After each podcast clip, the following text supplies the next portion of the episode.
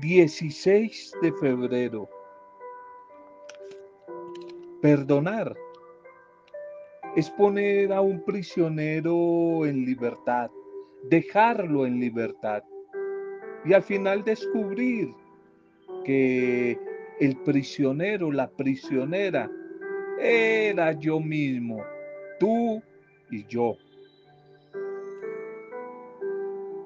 Porque si ustedes perdonan a los demás sus ofensas, también el Padre Celestial les perdonará a ustedes. Pero si ustedes no perdonan a los demás, tampoco el Padre del cielo les perdonará a ustedes sus ofensas. Marcos 6, 14, 15. Marcos 6, 14, 15. De nuevo aquí estamos enviándote un saludo y nuestra oración y nuestro deseo de que bonitas situaciones, cosas nuevas que te sorprendan en bendición, lleguen a tu vida por este tiempo. Un saludo y una bienvenida para cada una de ustedes, mujeres, hombres, un saludo a través de ustedes y bendición a sus familias, a sus grupos, a sus comunidades, a sus empresas, a sus negocios. Allí a donde llegue la palabra del Señor, a donde quizás llegue este audio a alguna parroquia, algunos lugares de misión, a donde llegue este audio, que con él llegue la buena noticia esperanzadora del amor, del perdón, de la reconciliación, de la paz de nuestro buen Padre Dios. Bienvenidas y bienvenidos nuestra oración intercesora en este día por todos los que están sufriendo, están atravesando unos días difíciles, un tiempo muy duro, ya sea en la salud, en la economía, en el estado de ánimo, desempleo, en problemas, dificultades en la convivencia humana, en conflictos con los demás. Oramos, oramos intercediendo por ustedes, unos por otros, oramos en medio de las dificultades que por este tiempo nos acompañan. Nuestra oración de gratitud al buen Dios y de intercesión por todas las mujeres y hombres que hoy están de cumpleaños nuestra oración por cada uno de los cumpleañeros y cumpleañeras o de cualquier aniversario que se esté celebrando, una pareja, una empresa, una Pascua eterna. Oramos, nos unimos a los amigos, a las familias, para en este día orar, dando gracias y desde la distancia celebrando y pidiendo la presencia del Señor que traiga bendiciones, que traiga buenas noticias, mejores noticias a sus vidas. Feliz día, feliz cumpleaños para todos los que en este día descubren, valoran, agradecen, disfrutan y comparten la vida. Un feliz día. La abeja clava el aguijón y después desaparece. Clava el aguijón y después desaparece. Carta de Pablo a los Filipenses 1, 20, 21. Filipenses 1, 20, 21.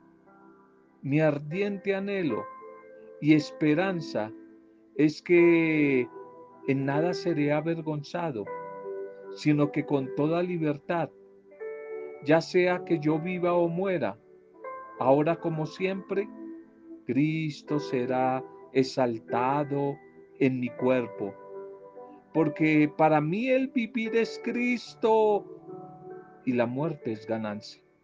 Porque para mí el vivir es Cristo y el morir es una ganancia, dice San Pablo, Filipenses 1, 20, 21. Clava el aguijón Qué difícil, no sé si te has eh, preguntado, te has puesto a pensar un poco en la vida de la abeja. Qué difícil la vida de la abeja, un animal muy pequeño que puede volar, pero no tiene demasiadas alternativas para defenderse. Puede huir de sus atacantes, pero no puede hacerles frente. Ella sabe que si trata de defenderse y pica a alguien, su aguijón, que es su elemento de defensa, se pierde, se pierde, queda clavado en la piel del agresor y cuando la abeja sigue su camino, se desprende el aguijón arrancando con él también algunos órganos vitales de la abeja. La abeja vive apenas unos minutos más después de enterrar su aguijón. Muere poco después. Si no se defiende, la pueden matar. Y si se defiende, muere seguro. Qué difícil la vida de la abeja. Me pregunto si tenemos todos nosotros, tú y yo, quizá la valentía de la abeja para defender y dar vida por lo que es eterno. Pablo la tenía. Para él la vida era vivirla en intensidad como Cristo y con Cristo le pedía y como él le pedía. Y por eso llega a declarar que el vivir es Cristo y que la muerte era una ganancia porque iba con su Señor, lo que acabamos de escuchar en Filipenses capítulo 1. Porque para mí el vivir es Cristo y el morir es una ganancia. Hoy vivimos un cristianismo sin compromiso, cómodo, light, indiferente en la ley del mínimo esfuerzo. Jamás clavamos el aguijón. Nunca nos jugamos el todo por lo que creemos. Vivimos una espiritualidad mediocre, de montón. Y nuestra fe se aparta de lo que verdaderamente Dios quiere, de su proyecto de vida. ¿O será que tú puedes decir en tu conciencia, que verdaderamente estás viviendo en profundidad el proyecto y la causa de Dios a través de Jesús. Estamos dispuestos a desgastar nuestros años, nuestra existencia, detrás de cosas que aparentan éxito hoy en día y, buen pasar y son atractivas, tientas son atractivas, huelen y saben a rico, pero por dentro son huecas, por dentro están vacías. Preferimos salvar nuestras vidas a expensas de renunciar a nuestras convicciones y ver cómo poco a poco las propuestas de la sociedad y del mundo, poco a poco van matando nuestra fe. Quizás hoy ya es hora de que renovemos nuestro compromiso con Dios a tal punto de alcanzar este sentir que tuvo también Cristo Jesús. Él, el Señor, estuvo dispuesto a despojarse de todo, aún hasta morir por lo que creía más excelente.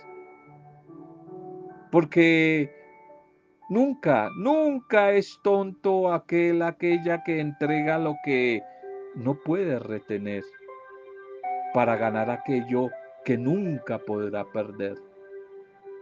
Jesús el Señor dijo,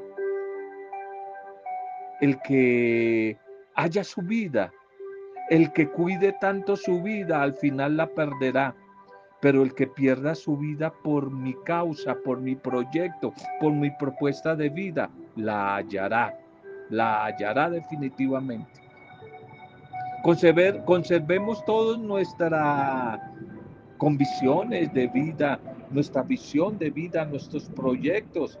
Hasta el final no nos vendamos, no vendamos nuestros sueños, nuestras ilusiones, nuestra visión de la vida luchémosla hasta el final, sabiendo que del otro lado de la muerte, del más allá, siempre nos va a estar esperando el autor de la vida, el Padre de amor, Cristo Jesús, quien, quien dio su vida por ti, por mí, para que tú y yo vivamos hoy para Él.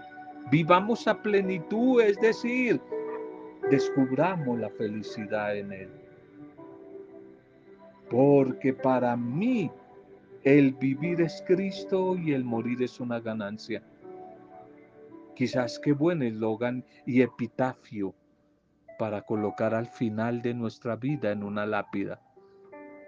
Qué epitafio tan hermoso para colocarlo allí. Para mí el vivir es Cristo y ahora el morir es una ganancia. Filipenses 1, 21, 20, 21. El vivir es Cristo y la muerte no fue una derrota. La muerte es una ganancia. Te reto, te invito, te animo quizás cuando recuerdes o vayas a un cementerio o recuerdes a un ser que partió y veas su lápida, que allí junto al nombre y la fecha de partida aparezca esta palabra. Porque para mí el vivir es Cristo y la muerte ha sido una ganancia. Para todas esas personas que se nos han adelantado, y ojalá te la coloquen a ti, me la coloquen a mí allí como epitafio. Para mí el vivir es Cristo y el morir es una ganancia. Porque no es tonto aquel que entrega por amor todo lo que no puede retener para al final ganar aquello que nunca, nunca, nunca podrá, nunca podrá perder. Sigamos con esta liturgia para este día, con el tema del Génesis. Bauticemos el mensaje, llamemos el mensaje de hoy.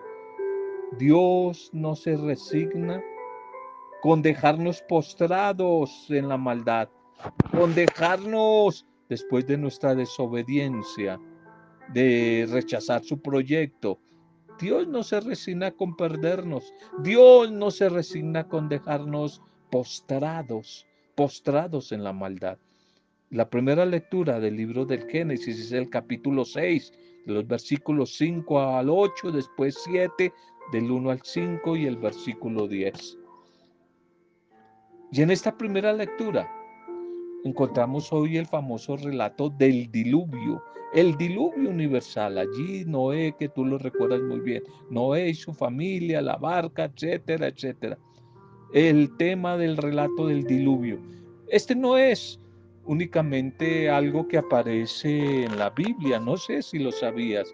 No es únicamente un escrito que aparece en la Biblia, sino que pertenece a una leyenda popular muy extendida en el Medio Oriente, originada tal vez por alguna inundación por allí en Mesopotamia, entre los ríos Tigres y Éfrates, por allí lo que quizás es Irán, irá por allí, por esos lados, en torno a estos dos ríos de tanta historia, Tigres y Éufrates.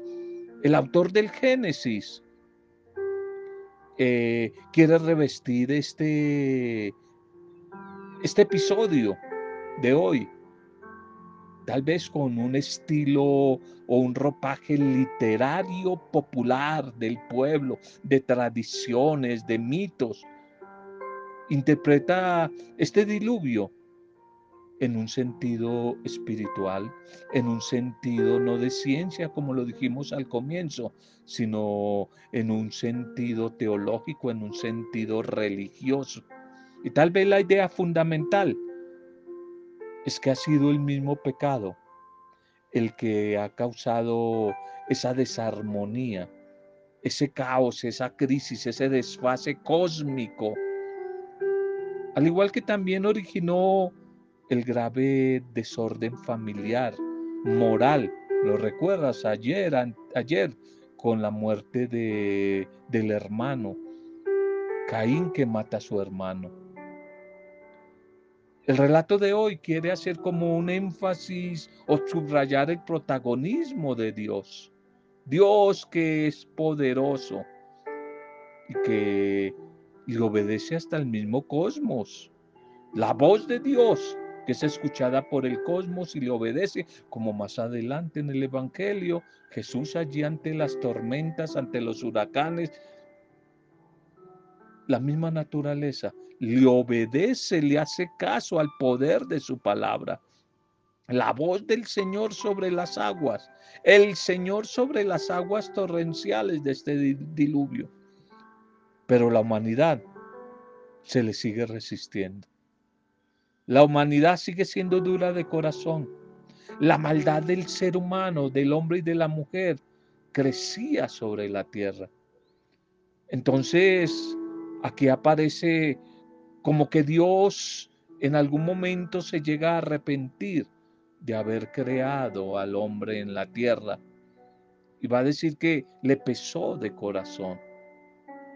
Por eso envía el diluvio como un juicio contra la maldad, como un juicio contra el pecado que progresivamente había ido llevando a la humanidad a un deterioro, a una crisis profunda. Salva solo a la familia de Noé. A la familia de Noé solamente allí Dios quiere quiere salvarles. La estampa de este diluvio quizás puede corresponder también a una como a una visión negativa, muy pesimista de la maldad que hay en el mundo y que parece que va más allá. ¿Será acaso hasta el punto de provocar el arrepentimiento de Dios? ¿Podría decir ahora Cristo Jesús que ha sido inútil haber dado su vida en la cruz por nosotros? No, no nos lo imaginamos, a pesar de que la humanidad no, no le ha dado una respuesta generosa, una respuesta suficiente de bondad, de agradecimiento. Total no sabemos por qué Dios en su plan de purificación de la humanidad, su, su plan de limpieza cósmica, se reserva solamente la familia de Noé. Para empezar de nuevo la aventura de una nueva historia. No se nos dicen por ningún lado en el texto los méritos de Noé ni de su familia. Quizás es un ejemplo más de la gratuidad sorprendente de ese buen Dios, que va eligiendo a los que Él quiere, a los que a Él le parecen, y no lo que a veces la mente humana piensa, a los más poderosos, a los más fuertes, a los que hacen más mérito, a los más santos, a los más importantes, a los más perfectos. No, eso no era el caso de la familia ni de la vida de Noé. Pero tal vez lo que sí es evidente es que Dios quiere purificar, quiere purificar la humanidad. Pero también desde esa corrección, desde ese castigo, anunciando la liberación y anunciando la salvación. Es una lección la de hoy para todos nosotros. Siempre tendríamos que dejar un espacio, un margen en nuestra vida en medio de las dificultades como la que estamos atravesando por estos tiempos. Un margen, un espacio para la esperanza, para la ilusión, para que aparezca la bondad de Dios que se convierte en liberación, en salvación. Las señales preocupantes que notamos en la historia de hoy, el tiempo este de la pandemia, ¿no serán acaso un diluvio? ¿Un signo purificador que Dios está realizando también para con la humanidad, para con la misma iglesia? Esperando que sepamos entender su intención y cambiar nuestra vida, reflexionar, corregir nuestros errores, enderezar nuestros caminos. ¿No será eso? ¿No será eso acaso? El día de nuestro bautismo, el tuyo y el mío, todos fuimos purificados, salvados por el agua, el agua como signo, el agua como signo que nos iniciaba limpiándonos del pecado original a la vida de Dios, hacernos miembros de la familia, no solamente de Noé, sino de la familia de la iglesia. Esas mismas aguas nos incorporaron al nuevo Noé, podíamos decir, al nuevo. Antier decíamos por el pecado al viejo Adán, pero por la gracia y la salvación al nuevo Adán que es Jesucristo. Aquí también podíamos decir que por el bautismo, por las aguas fuimos incorporados al nuevo Noé, Cristo Jesús. Él, él que atravesó la muerte y pasó la nueva existencia en el arca que es su comunidad de, de nuevas mujeres, nuevos hombres, en el arca que es la iglesia. De tal manera que deberíamos poner nuestra confianza en Dios, que a la final es el capitán que dirige nuestra barca, es quien dirige la historia y quien sabe discernir, captar sus signos, sus señales para nuestro hoy. Seguro que no va a ser destruido de nuevo por los muchos diluvios que quieren ahogar la vida humana.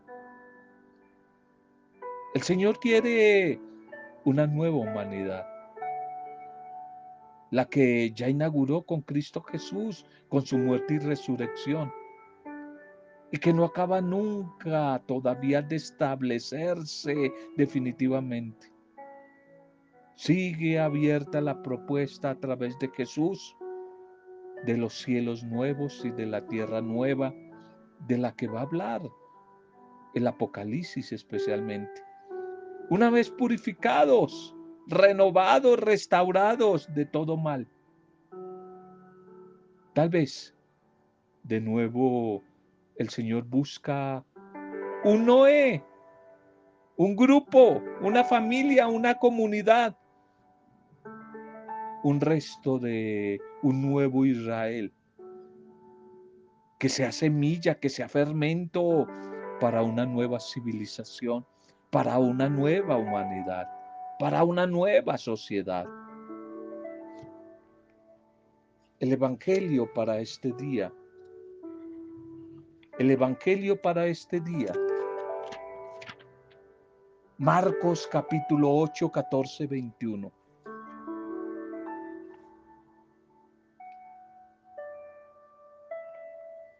El texto de Marcos hoy, Marcos y su comunidad. No olvides el significado de los nombres que tienen que ver con la misión, con la propuesta, con una promesa de vida que el Señor da a través de los nombres y de los números. No es por agüero y superstición. Marcos significa luchar, guerrear, batallar. Eso es lo que estamos haciendo muchos en este tiempo de encierro, en medio de las dificultades, en medio de las crisis emocionales, en medio de los problemas económicos, tanto desempleo, problemas en las familias, en lo social. Batallar, batallar como Marcos, dar la pelea, no darnos por vencidos. Hoy el episodio, Jesús que advierte a sus discípulos, a los apóstoles, que estén pilas, que estén en la jugada, que estén mosca, alerta frente a las actitudes tramposas, mentirosas de los fariseos y de Herodes. Y estos los apóstoles siguen preocupados porque solo tenían un pan piensan en lo inmediato, en el hoy. Un pan para comer durante el viaje que tenían que realizar. Y al darse cuenta Jesús de su preocupación, Los cuestiona en forma repetida sobre quizás la poca claridad, la poca fe que tienen de su mensaje, de la buena noticia que no solamente Él de palabra les ha anunciado, sino que ellos con los ojos están viendo las maravillas que Él hace. No es claro quizás para ellos. El verdadero problema no es la falta de pan. Todavía no han caído en cuenta que siempre en la historia humana ha faltado el pan ha habido crisis, ha habido la posibilidad de sentir hambre.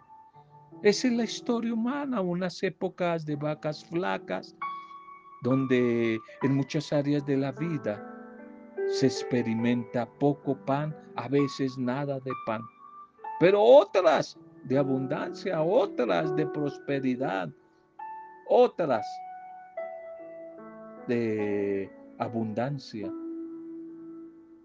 Jesús sabe que desde ya se está planeando su muerte. Se siente rodeado de seres humanos ingratos, inconformes con su propuesta. Hay un germen, un rumor, una presión que está creciendo y que se extiende que para justificar su muerte quiere convencer a más personas de lo perjudicial que es su presencia en medio del pueblo.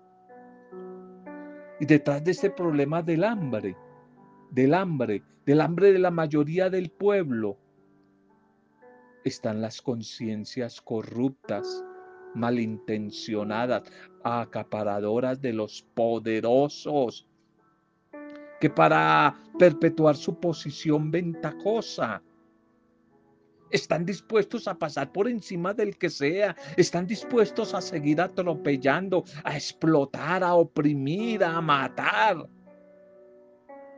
Jesús sabe que la solidaridad siempre va a realizar el milagro de la multiplicación. Siempre va a realizar el milagro de tener pan para todos. Esa es la clave de la multiplicación, el compartir, el ser solidario. Siempre que tú te dispongas a compartir con los demás, a ser solidario con los demás, prepárate, prepárate porque vas a ver multiplicaciones en tu vida. Vas a ver bendiciones en tu vida. Pero lo contrario, con todo respeto, duele, pero hay que decirlo. Así tú reces mucho, así tú tengas cantidad de dogmas, doctrinas, ritos vacíos, te pares de cabeza, hagas lo que hagas, novenas, rezos de todo, pero no seas misericordioso, misericordiosa generoso, compasivo y solidario, prepárate porque vas a ver maldiciones. No vas a ver multiplicaciones, sino divisiones y restas. Jesús el Señor sabe que la clave de la bendición, de la solidaridad, está en el milagro de compartir. Ahí, cuando compartimos, va a haber pan para todos y va a sobrar.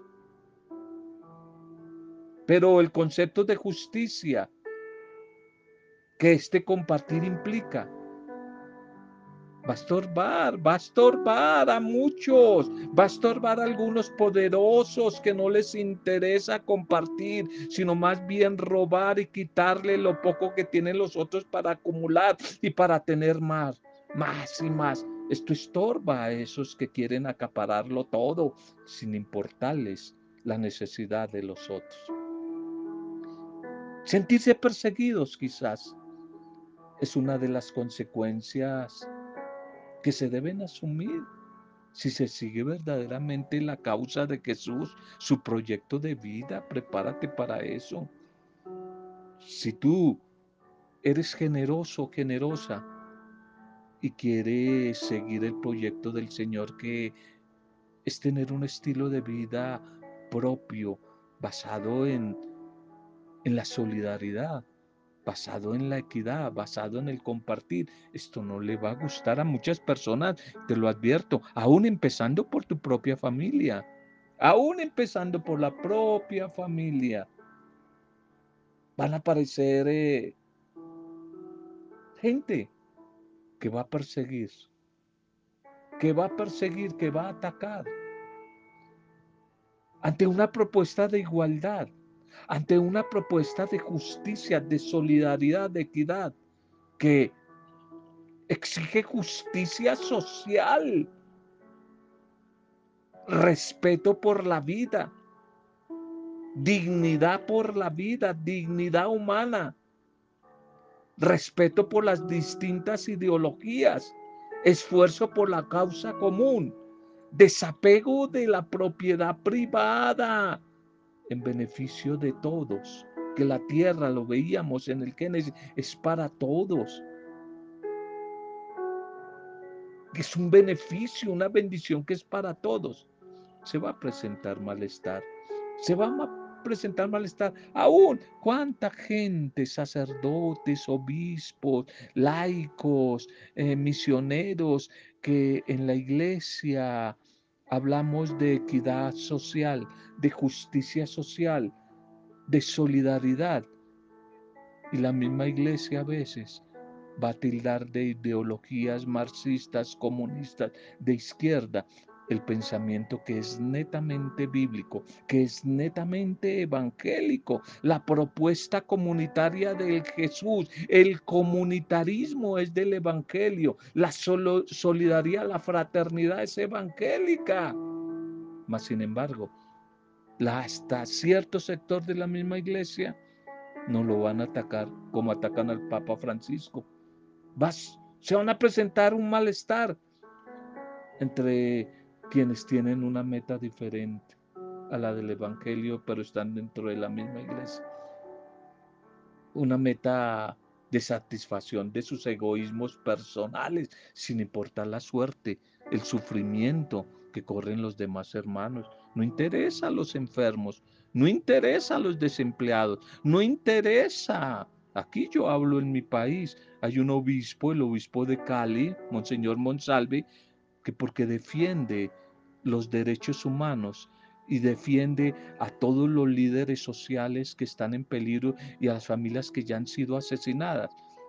Se le ha venido el mundo encima hasta a algún sector también de la iglesia atacarlo.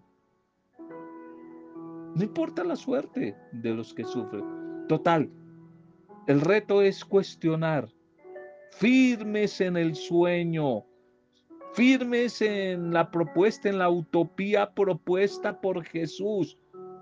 No dejar que el temor, no dejar que el deseo de seguridad, de esperanza, de un mejor tiempo, de una nueva sociedad, acabe con nuestros sueños.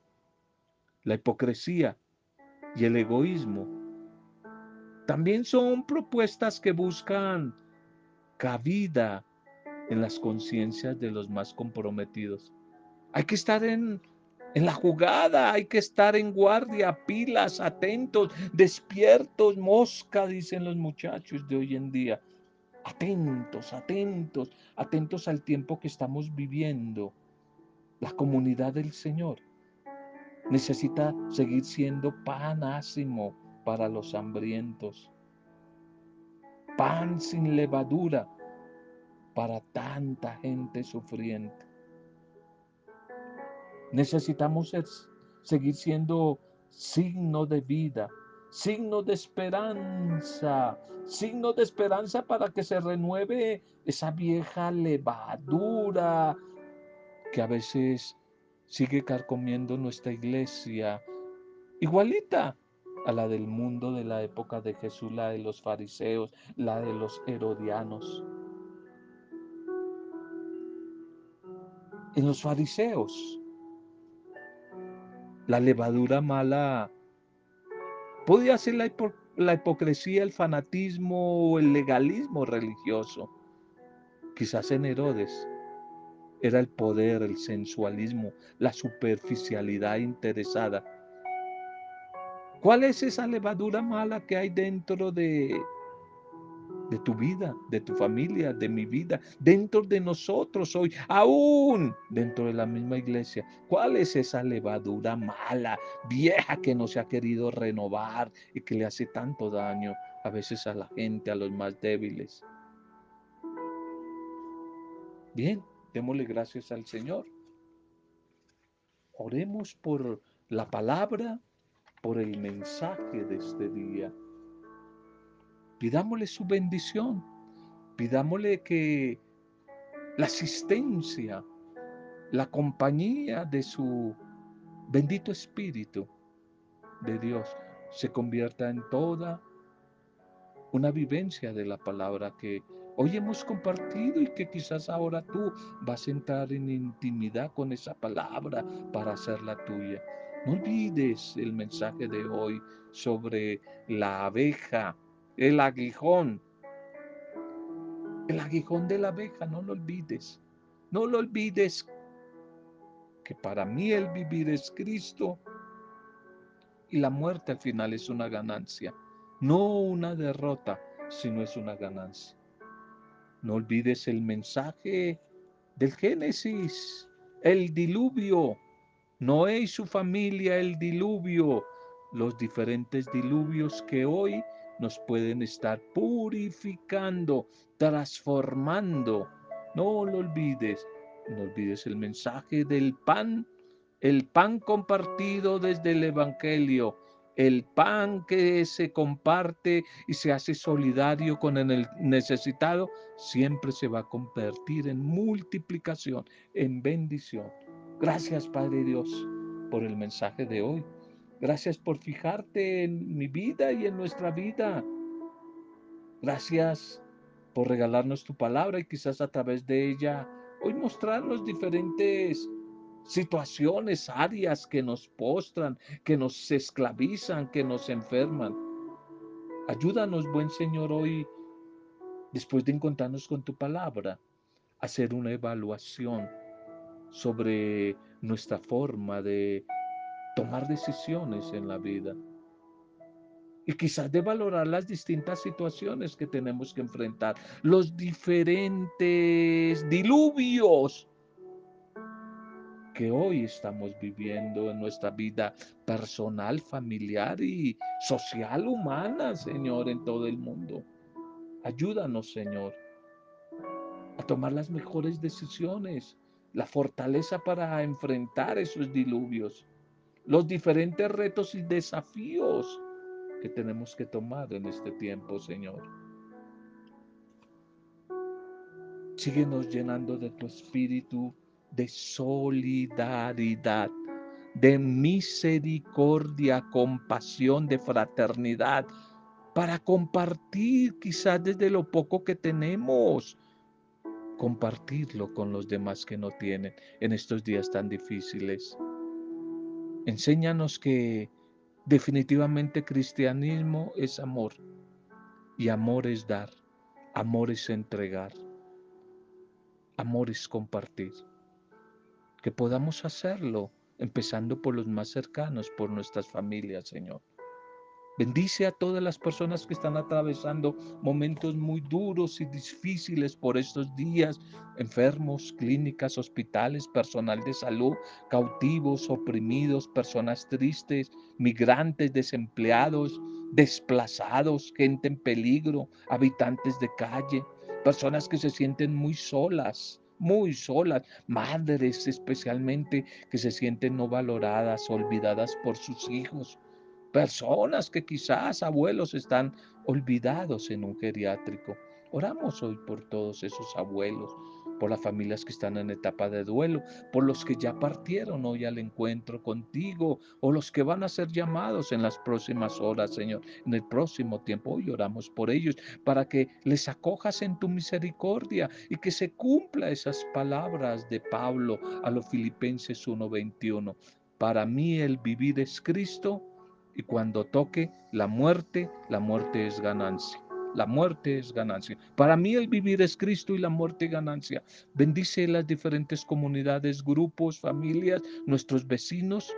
Bendice a los que hoy están de cumpleaños, Señor, o celebrando algún tipo de aniversario. Y para todas aquellas personas que nos piden oración, que los nombres a veces se nos olvidan, las peticiones, te las presentamos, tú las conoces.